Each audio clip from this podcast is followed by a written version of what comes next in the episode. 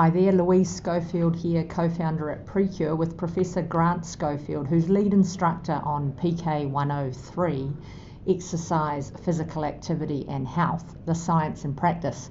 This time talking about Exercise Physiology 101 in the context of PK 103 Physical Activity, Exercise and Fitness, the Science and Practice.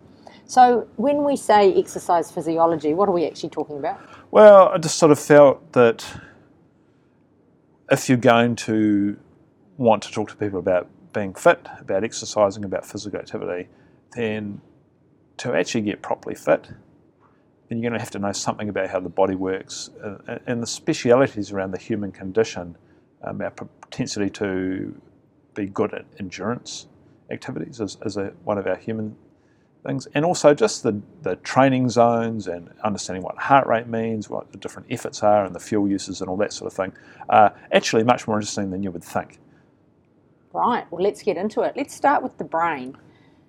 So, in many ways, the human brain size defines everything that we are about humans. Obviously, we're smart. We've got a big brain, 100 billion neurons, and our intelligence is well, it's a bit self-centered as a species, isn't it? But our intelligence is pretty high compared to other animals. But it's really the size of our brain and the energy requirements for a brain that size that make quite a big difference to us. So, really, the theory is that humans came out, evolved out of this Africa that was drying out, so the jungles were disappearing, and these wide open grasslands with herds of animals on them were appearing.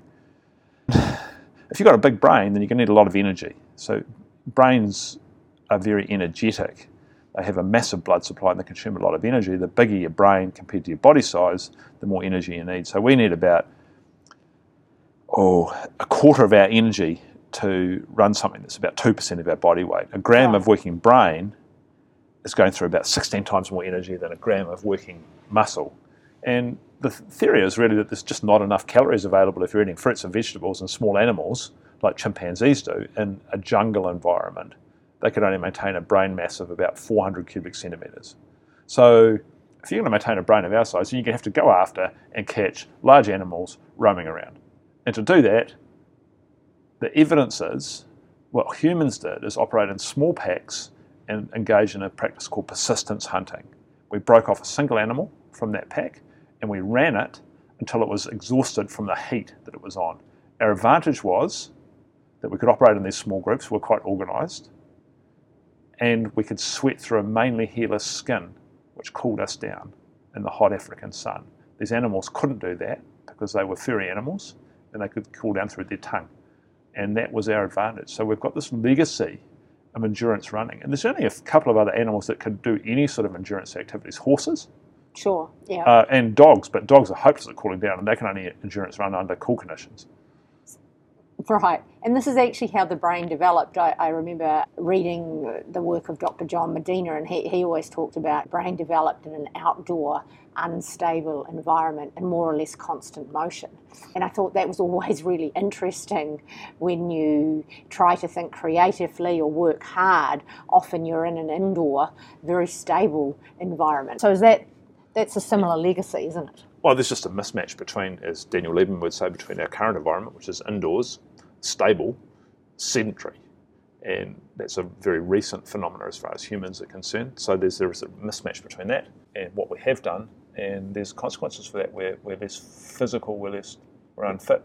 Uh, we're fatter. Uh, yeah, fatter. Um, and, and actually, just in that sort of evolutionary timescale, if you were to, to put the whole of human history into the context of just one year, then for really up until the day before New Year's that we were we were uh, hunter gatherers.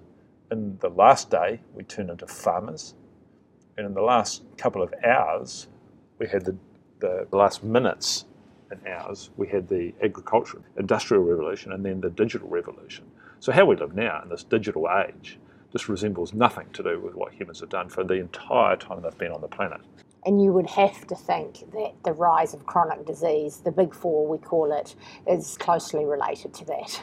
Yeah, humans humans have moved, yeah. um, totally moved, and to understand it in that context, especially if the endurance running, uh, especially in that this wasn't they might have we needed physical strength. If you go and dig up the bones of, of hunter gatherers or look at modern hunter gatherers, these are strong people. They're physically strong. They resemble our best Olympic athletes. That's the human condition. Right.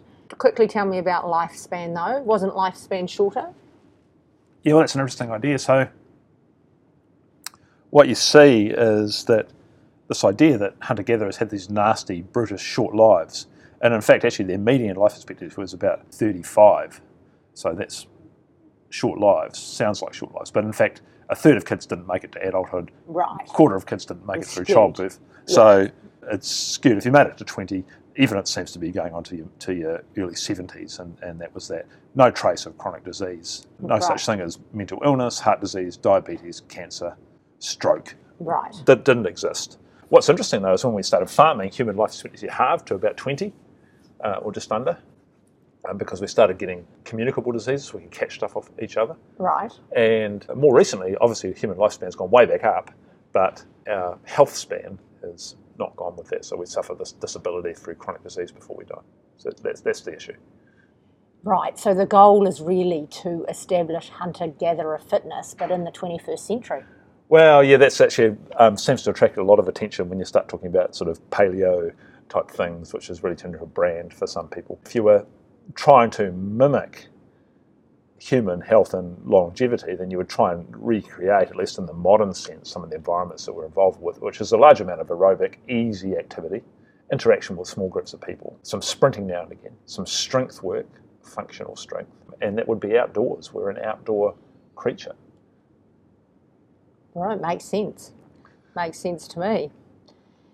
So let's get into a little bit more of the physiology now in terms of energy systems. So, what, what, what do we mean by energy systems? Oh well, this energy systems is something to I think people do need to know about if they're engaging in prescribing exercise or thinking about their own training.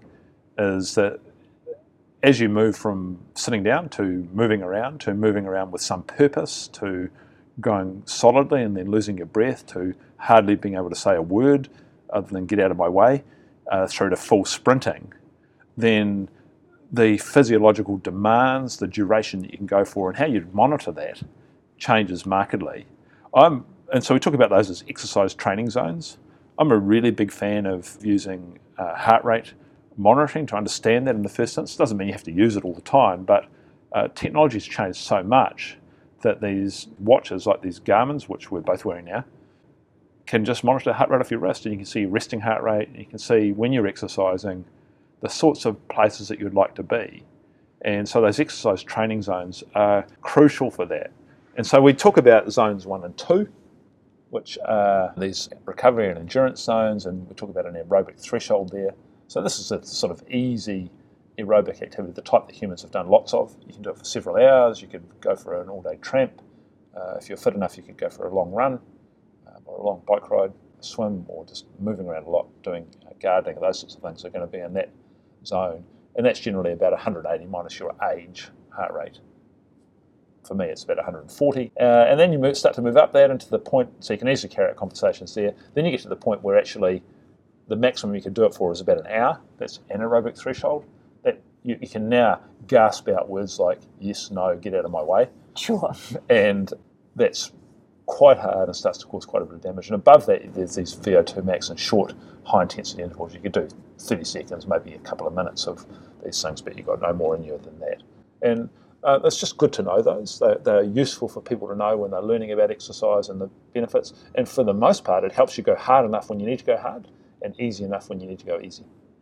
Right. Make, makes sense. And so, just for a minute, tell me about resting heart rate and, and what does that mean in terms of your fitness level? So, the heart rate when you first wake up in the morning, for example. Yeah, the, generally the, the lower that is, fitter you will be. And in fact, you can use resting heart rate to track your fitness.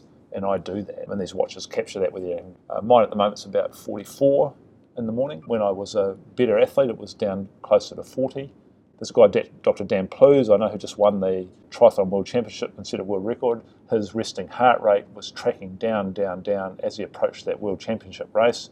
Uh, day before it was 33, which is astonishing. Wow. Yeah, I think low. most people will find themselves closer to 60 or 70. But I think aerobically fit humans, it'd be interesting to know what our hunter gatherers' resting heart rates were if we could even Yeah, it certainly would be. Yeah. So, what do you mean when we talk about metabolically efficient or metabolically flexible? What does that mean? Oh, it's also just worth understanding that as you travel through those training zones, you've got an appropriate diet, then the body profoundly changes the fuels that it uses. So, what you should be seeing is when you're sleeping, when you're resting, when you're walking around slowly during the day, when you're doing gentle exercise, the main fuel is fat. And the crucial part of that is that fat burns very cleanly, creates very little metabolic damage. And so that's why you can get you can do it for a long time without causing damage to the body. And, and we talk about damage being caused by inflammation. Inflammation because when the uh, fuel burns, it creates oxidative stress, and carbohydrate, glucose, when it burns in the body, is metabolically stressful. It creates these, these oxidative stress and therefore inflammation. And, and this is the point, you do actually want some inflammation sometimes because that inflammation is something you can recover from, but it's only in small amounts.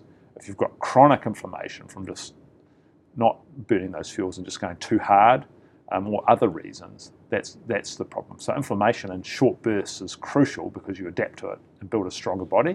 Sure. Inflammation in chronic terms, when it's always high, is, is an issue. Exactly the same as stress, really, isn't it? Well, yeah. st- yes. It, it, well, exercise, ex- ex- exercise is stress. Yes. Okay.